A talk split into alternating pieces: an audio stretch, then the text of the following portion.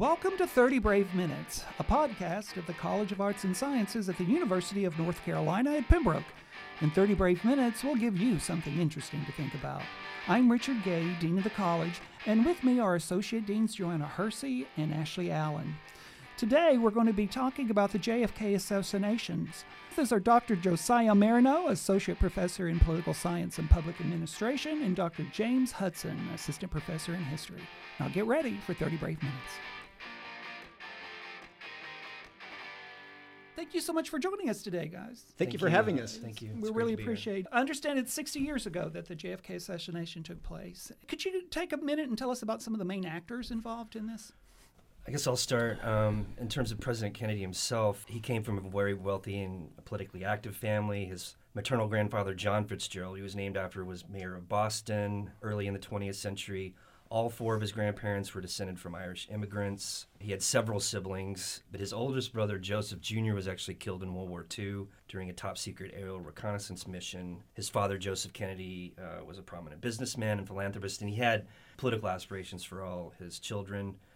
And then John could have been 4F because of various health problems he had even before the war, but he really wanted to serve in the war and used his father's uh, connections to get a commission in the Navy. Early in his naval career, he had an affair with a Danish American journalist, Inga Arvad, who many believe was a German spy. So even early in his mm-hmm. career, there's some uh, interesting connections going on. Kennedy was a crewman on a PT boat, and in August 1943, his PT 109 collided with a Japanese destroyer near the Solomon Islands, and he received a Navy Marine Corps Medal for heroism in rescuing his shipmates. After the war, he served in the U.S. House of Representatives and the Senate.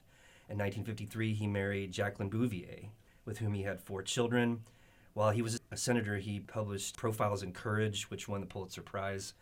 It may have been ghostwritten by his speechwriter. Would that be Ted Sorensen? Yeah, yeah. He was the youngest president at the time of his inauguration at 43. He was the first Irish American, first Catholic president. He campaigned on this really, I think, very optimistic program. I think targeted at, at, a younger generation of voters called the New Frontier campaign. It was uh, as an exemplar for for the U.S. Uh, I think his youth and optimism won people over. Yeah. well, what was his presidency like? So his presidency is memorable for a number of reasons. The most obvious reason is how it ends. One of the reasons why Kennedy is such a fixture in the American political imagination is because of this the way he was assassinated. But the beginning of his presidency was suffused with a lot of hope. So, as as uh, James was just saying, his campaign theme was this notion of new frontier. So, this is 1959, 1960. The U.S. has just gone through a decade of very high economic growth, and so there was a real sense of prosperity and hope for the future. And his campaign for a lot of people was seen as kind of really capturing that because he was so young. He was youngest president, as was just said. He was 43 by the time he was inaugurated. So he was a youthful president, had a very kind of, you know, good looking wife. He, he looked very healthy. Now we know in retrospect he had some very serious health problems, but he seemed to really capture this hope for the country that the United States was getting into. So his presidency only lasts a little over a thousand days. It's interesting. Political scientists have a little bit more of a skeptical view of it in some ways than the popular uh, imagination, popular memory. But some of the highlights was he got the country through a period of intense negotiation with the Soviet Union. This is the the Cuban Missile Crisis, where he almost goes to war against the Soviets because of the presence of nuclear weapons in communist controlled Cuba. So that was the closest the United States has ever gotten to an actual nuclear exchange with the Soviet Union. It's the closest ever since until recent memory. So his presidency is sometimes looked at uh, as a golden age, and that's why it's referred to as Camelot. It was referred to as that. So the people that he brought into office with him were seen as some of the brightest and hardest working. They're meritocrats. So uh, Robert McNamara becomes the Secretary of Defense. Robert McNamara worked for General Motors, and he really kind of revolutionized the way cars were produced. And the thought was these new, smart, young, successful people were going to go into government and kind of carry on that same success. So this idea of the of the White House and the government being like a citadel of competence and something you can trust is really part of the Kennedy legacy. So tell us now about Lee Harvey Oswald. Sure. So, in every contrast to Kennedy, Lee Harvey Oswald grew up in, with a troubled childhood. His father died of a heart attack soon after he was born. He spent time as a kid living in Fort Worth, Texas, New York, and New Orleans. By the age tw- of 12, he was in juvenile detention and labeled as emotionally disturbed. He may have had a learning disability, but he was apparently a voracious reader and developed an avid interest in Marxist and socialist literature as early as the age of 15, apparently. At age 17, he joined the Marine Corps, where he also had difficulty with authority. He was court-martialed twice, sent to the brig. He was trained as a radar op- operator. So there's three classifications of marksmanship in the Marine Corps, and I know this because I served in the Marine Corps myself: expert, sharpshooter, and marksman. Oswald was not an expert. He was a he was a sharpshooter, and then qualified as a marksman, the lowest one, what we call a pizza box. I was a pizza box myself. Um, I think I was a sharpshooter. and the uh, well, So- the Marine Corps rifle range is very rigorous, and the rifles that Oswald trained with, most likely the M1 or perhaps even the M14, were auto-loading rifles. The weapon that Oswald used in, in the assassination was a bolt-action rifle that he had to rechamber around every time it was fired. And so this raises a question of if in fact he had the skills to fire three quick shots in succession using a bolt action rifle on a moving target 265 feet away. It would have taken Oswald or an expert shot at least 2.3 seconds to reload his weapon between firing three shots, and this doesn't exactly line up with the timing of the shots. So it's highly debated. After Oswald served in the Marines, he defected to the Soviet Union in October 1959, where he met and married Marina Prusakova, with whom he had two children. While in the Soviet Union, Oswald attempted to renounce his American citizenship. He worked at a factory in Minsk as a lathe operator at an electronics factory. Uh, his standard of living in Minsk was, was quite higher than the average worker there. He was under constant surveillance. Some of the former KGB agents that were charged with observing him in the uh, Frontline documentary, who was Lee Harvey, Harvey Oswald, were interviewed for that and said he was pretty unremarkable uh, as a subject of surveillance, not very interesting. if We're thinking of any conspiracy with the Soviets. The Oswalds returned to the U.S. in 1962, and we're, we're getting closer to the date of the shooting, and settled in Dallas Fort Worth. When the Oswalds returned to the U.S., they were met at the airport by his b- brother Robert, who's also interviewed in the Frontline piece and said that Oswald was really surprised not to see any media or press there to greet him because he had lived this, you know, life as a semi-celebrity, and you know, a Russian woman, but nobody was there, uh, and Oswald was disappointed by that. In April 1963, Oswald attempted to assassinate former Major General Edwin Walker at his residence, but failed to hit him. Walker was a known anti-communist, segregationist, and member of the John Birch Society. In late September, Oswald traveled to Mexico City, where he met with officials from the Cuban embassy and expressed his wish to visit Cuba and return to the Soviet Union. Mm, interesting stuff. Thank you. So, hmm. so I just wanted to say, it sounds like he's an ideal villain in this story. He's he's kind of it's when I read about Lee Harvey Oswald, what comes to mind to me is someone who we would never have heard about Right. except for the fact that he assassinated a president. Sure.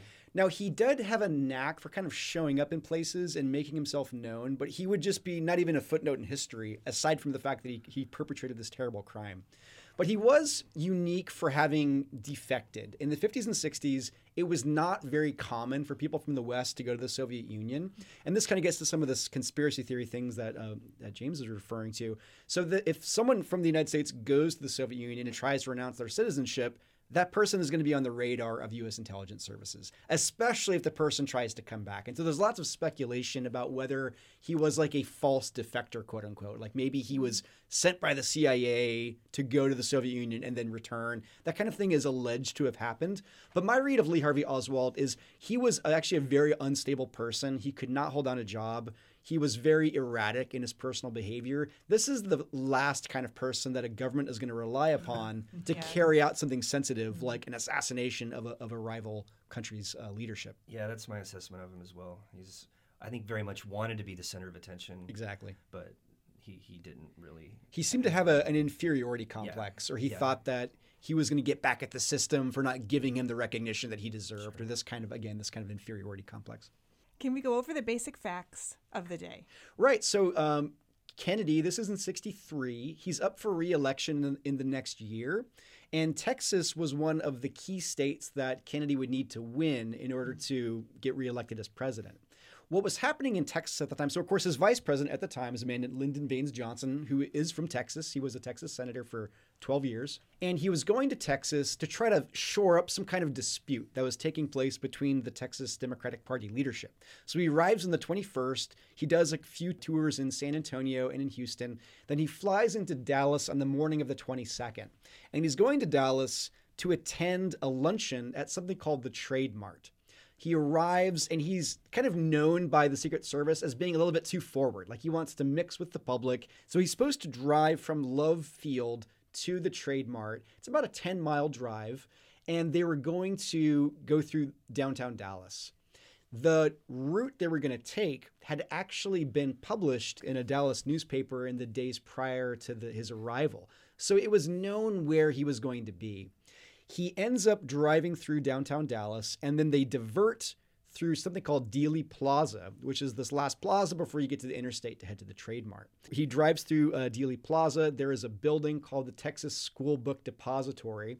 And then within a few seconds of arriving in Dealey Plaza and driving through, shots begin to ring out. The first shot, and there's a little bit of dispute on the ordering of the shots, but the first shot is thought to have just missed completely and maybe hit some debris. Someone, one of the uh, viewers of the parade had some very minor wounds from like grass or rocks hitting and getting getting scraped. And then two shots hit the vehicle in which Kennedy was traveling. The first shot goes through Kennedy's neck. You can see this occur on something called the Zapruder film, which is the probably the most viewed film in history. It's about a minute long and it captures on film the assassination of JFK. You can see the first shot where Kennedy slumps forward, his arms start to rise because of the reaction to the shot going through his neck. And that shot seems to have gotten through him and hit the person in front of him, the Texas governor John Connally. John Connally, it, it kind of ricochets through his body. He probably would have survived that first shot had that been the only shot that hit him. The second shot hits him in the upper rear right part of his skull, and that's what kills President Kennedy. It, it literally causes his, his skull to explode. And you can capture this in kind of graphic detail on the Zapruder film if you take the time to watch it. This happens very quickly. It's a matter of seconds, as James was just explaining. The Secret Service don't know what's happening. The tragedy is his car was uncovered. It was uncovered because there was a light rain that Friday morning, but by the time the parade had started, uh, the rain had stopped. It was a beautiful day, so the car was uncovered. After Kennedy is shot, they go to Parkland Memorial Hospital, and within he essentially the, doctors knew he was not going to survive the the uh, injury, but by 1 p.m. he was declared officially deceased by the the doctors at the hospital. Okay, so what made JFK's assassination so uniquely devastating for many Americans at that time? I think the fact that he was so young and killed in such a violent way, I think was really shocking and tragic for a lot of people.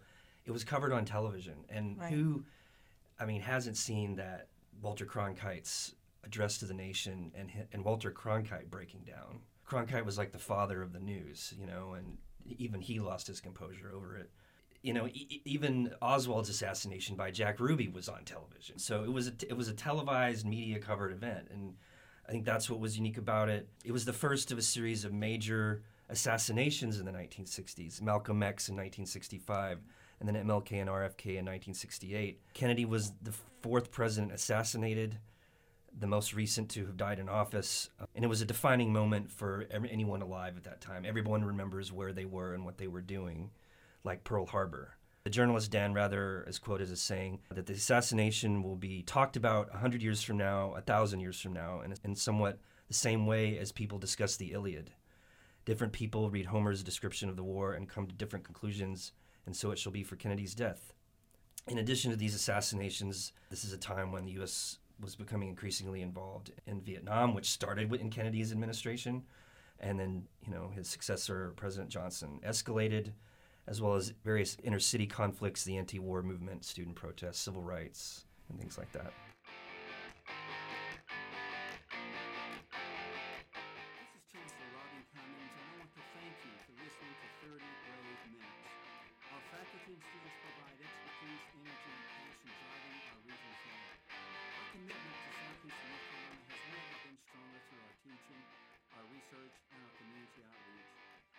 To encourage you to consider making a tax-deductible contribution to the College of Arts and Sciences at the University of North Carolina at Pembroke.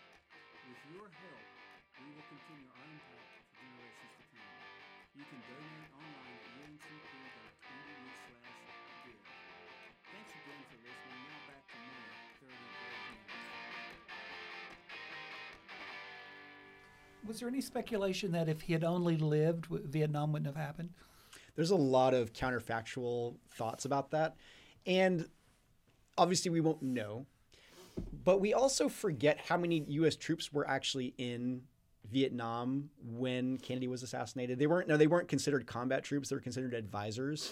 But there were thousands, tens of thousands. I think there was around 13,000 U.S. troops in Vietnam by the time he was assassinated in '63. So now, of course, whether he would have escalated the same way that Johnson did, we, we'll, we'll never know. But Again, this is one thing that political scientists tend to come down a little harder on that his decision to escalate in Vietnam was not a given. His role in the removal of the Vietnamese president, a man named uh, Ngo Dinh Diem, was another kind of thing the U.S. does that escalates our involvement in the country. So we won't know, but he, he was pretty involved in Vietnam, much more than the public was aware at that time.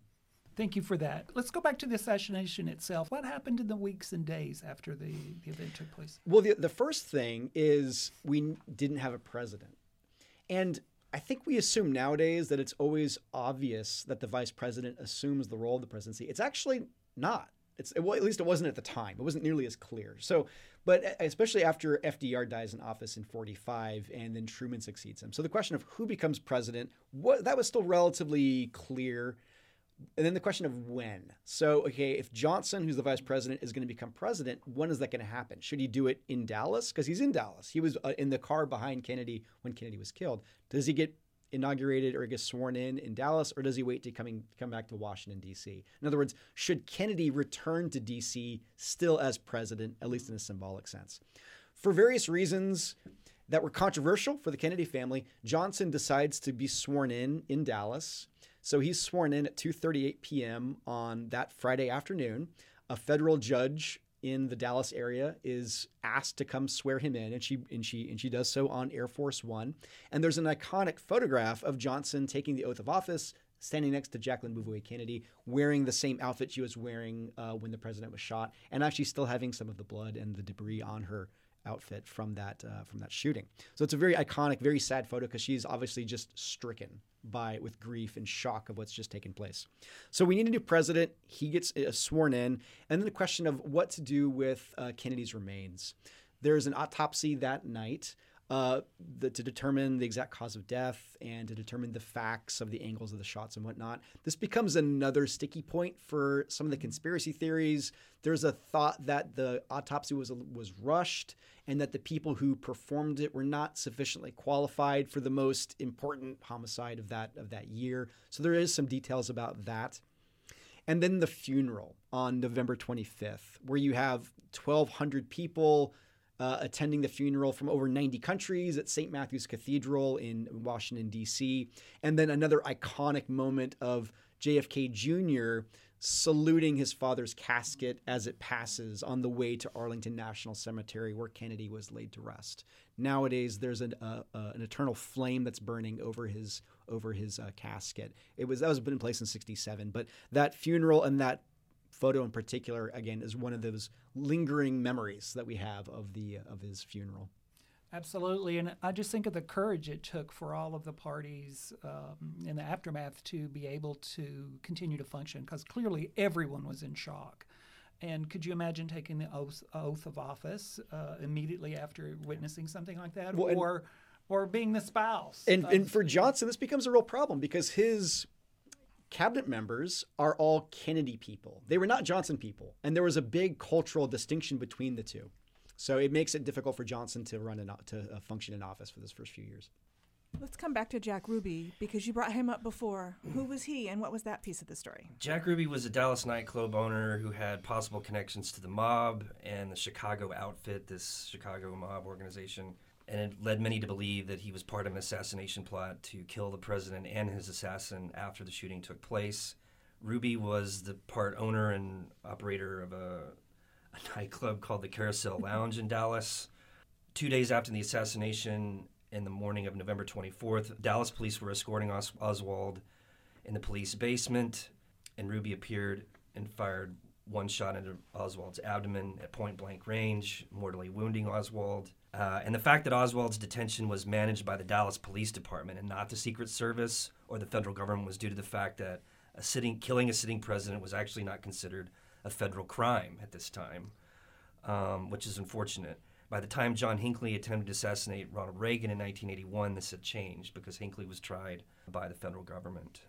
Um, and an interesting story from my life is that my father, on New Year's 1963, went with a friend of his named Jim Young to the Carousel Lounge and they met Jack Ruby. Wow. Uh, They were these young kids from, you know, the middle of nowhere, small town Texas, and apparently were getting harassed by some some locals. And this guy comes out and tells them to leave the kids alone. And he ended up being very friendly to my dad and his friend, and took him up to the roof of the place, showed him the Dallas skyline, and dad always talked about how he had these dachshunds with him, and that's been verified. He he had these dogs, and that that story loomed large in my family. And then the following fall, when the shooting happened, my dad was playing football at Texas Tech, and he played in one of the only few college football games that was played that following Saturday. Um, Yeah, just as an aside, Dr. Vela had been at the carousel uh, literally the day before and saw Wow. Jack Ruby there, which was pretty interesting. The day before he shot Lee Harvey Oswald, or the day before the assassination? The day before the assassination. Interesting. That's interesting.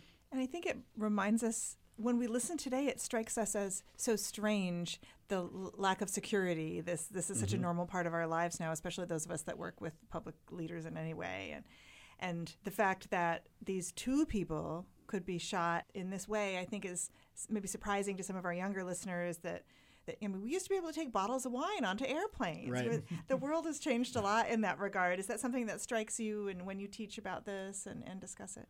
I don't use this ex- specific example. I do tell my students how I used to be able to walk to the gate of the airport to like escort my Yes. grandparents when they were flying home. So these kinds of events really do reshape American society in a way that reverberates down future generations, and to, to the extent that we often kind of take for granted the changes that result from these events. just the violence involved in that event, I think, reveals a lot about some of the core problems that have haunted our society since then. The availability of guns. Just in 2011, another member of our government, Gab- Gabrielle Giffords, was shot Right. in the head at a, at a public event. So, guns and gun related violence, I think, are unfortunate fact of life in uh, American society. And, and I think the assassination of our president in 1963 is but one of many tragic examples of that.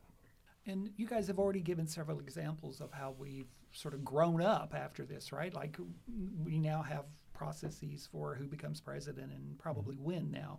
So you guys have alluded to things that we just didn't know how to address at the time because we'd never had to do it before. Sure. I think it goes back to that idea of the golden age too, right? Because thinking of it as this sort of charmed again Camelot image, uh, it just creates such a shock for all of us and and here we are 60 years later reliving it right and talking about our colleagues who were you know there or family members who met some of the protagonists in the aftermath. So let's talk a little bit about the warren commission. So um, what do they do? Um, so the Warren Commission was established by President Johnson, headed by Chief Justice of the Supreme Court Warren, Warren to investigate the assassination. It was a 10 month long investigation, and it resulted in an 800 page report delivered in September of 1964. It concluded that Oswald and Ruby acted alone. It concluded that a single book struck Kennedy and Connally, though some have found this conclusion improbable. Our magic bullet theory. It left a highly controversial legacy. Um, and then there's this new book that just came out, uh, The Final Witness by Paul Landis, one of the Kennedy Secret Service agents that was feet away when the event happened, saw, saw the president shot. And Landis claims that he discovered another bullet near Kennedy's body behind where he was seated in the limo. Mm. And then he took it when they arrived at Parkland Hospital and placed it on Kennedy's gurney. Where did this bullet come from? Why was it behind the president and not in front of him if the shots were coming from behind him? And so this further calls into the question the lone gunman theory. And maybe there was another shooter. coming in from another direction Right. Yeah. That i think that that's a book that many of us will be looking into in the future to, to check it out. So we've been talking a little bit about how this was such a momentous event in american history. So talk about how it reshaped american politics. Well, it was really a turning point in American politics. If you look at measures of trust in the government, in the early 60s, late 50s, trust in government was around 75%, 70, so pretty mm-hmm. high 70s or mid range 70s. And if you look at what's happened since then, it's with a couple short periods of exception, it's it's just gone down. So nowadays, trust in government is around 16%. So it's very different from where things were in 1960. There are a lot of reasons for that, but Kennedy's assassination is one of those turning points in history where you start seeing trust go down. And the reason for that gets to what uh, James was just saying about some of the concerns about the Warren Commission. And there is a, a strong belief for a lot of people that Lee Harvey Oswald did not act alone and that somehow other governments were colluding in that. Maybe it was the Cubans, maybe it was the Soviets, or perhaps maybe there were rogue elements of our own government that were collaborating with, with Lee Harvey Oswald, maybe even encouraging him, or at the very least helping to cover up any kind of information that could have detracted from the official narrative as presented by the Warren Commission. You also have other things that you know James was just referring to that kind of uh, that helped to catalyze this this shift in attitudes towards the government. You have the the war in Vietnam, this idea that the government is not being truthful with its citizens. Um, you have uh, other assassinations like Martin Luther King Jr., Robert Kennedy getting killed in 1968, and it leads to this trend of people thinking the government is not really on their side. And again, there's a lot of reasons for that, but Kennedy's assassination and the belief that there was a cover up, the belief that Lee Harvey Oswald was not acting alone is one of those main factors. Fascinating. I keep thinking about uh, don't look at the man behind the curtain. Right, exactly. Wizard of Oz, yeah. And well, and the the man behind the curtain that it might be in this case, people talk about this grassy knoll, and there is a single photograph of the moment when the first bullet struck Kennedy, and he slumped over. He's about to be struck by the second bullet, and some people claim that there is an individual. It's a black and white photograph. It's, it's a little blurry, but people claim that there is a so-called badge man that's standing off in the distance that you can see in the photograph. At least they claim to see, and people suggest that this is the the supposed second gunman that um, that shot Kennedy. Never been proved, but there's been a lot of writing and a lot of speculation about it. Yeah, and, and just the conspiratorial element. Um, you know, there was the 1991 film JFK with Kevin Costner, which is like, I think, really overblown in terms of conspiracy theory. But one thing that that movie did do was that shortly after Congress passed the uh, JFK Records Act, which required the National Archives to release all materials relevant to the assassination within 25 years. But, and only last summer, in July 2023, has 99% of all documents pertaining to the assassination have been released. That one percent could say a lot. yeah, exactly. That's where that's where all the details are hidden. Yeah. I mean, I remember visiting Dealey Plaza as a boy. You know, I grew up in Texas, and it was at night, and I don't think it really changed a lot. In 1993, the site was designated by the National Park Service as a historical landmark, and on the sixth floor of the school book depository is a, is a great museum, the sixth floor museum, um, which I have also visited. And it's a first-rate museum that covers every aspect of the assassination.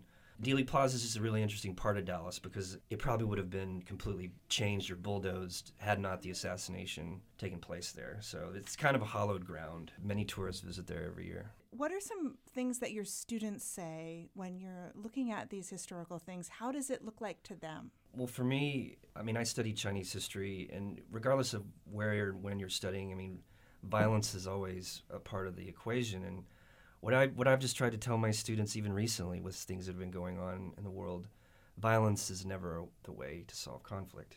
Never. The way I think about it is, and we've touched on this before, that for that people of that generation, everyone who was alive in, in November 22nd, 1963, they know where they were when they heard about the Kennedy assassination. It's a defining moment. I was not alive then. For me, the corollary is 9 11. I was a freshman in college. I remember coming down the stairs. This is in Alaska, and I saw the TV on with the Twin Towers, which, which had not yet collapsed. So there are events that happen in our lifetimes that become sort of defining events. Uh, for students nowadays, when I ask them this question, they often will say COVID 19 and how that is going to be something that's reshaped their lives in a way. Of course, that's, that's a much longer period of time, obviously, than a single event like 9 11 or the assassination. But COVID 19 is one of those events that, again, is going to reshape people's lives. It, it's changing how they think about government, how they think about society.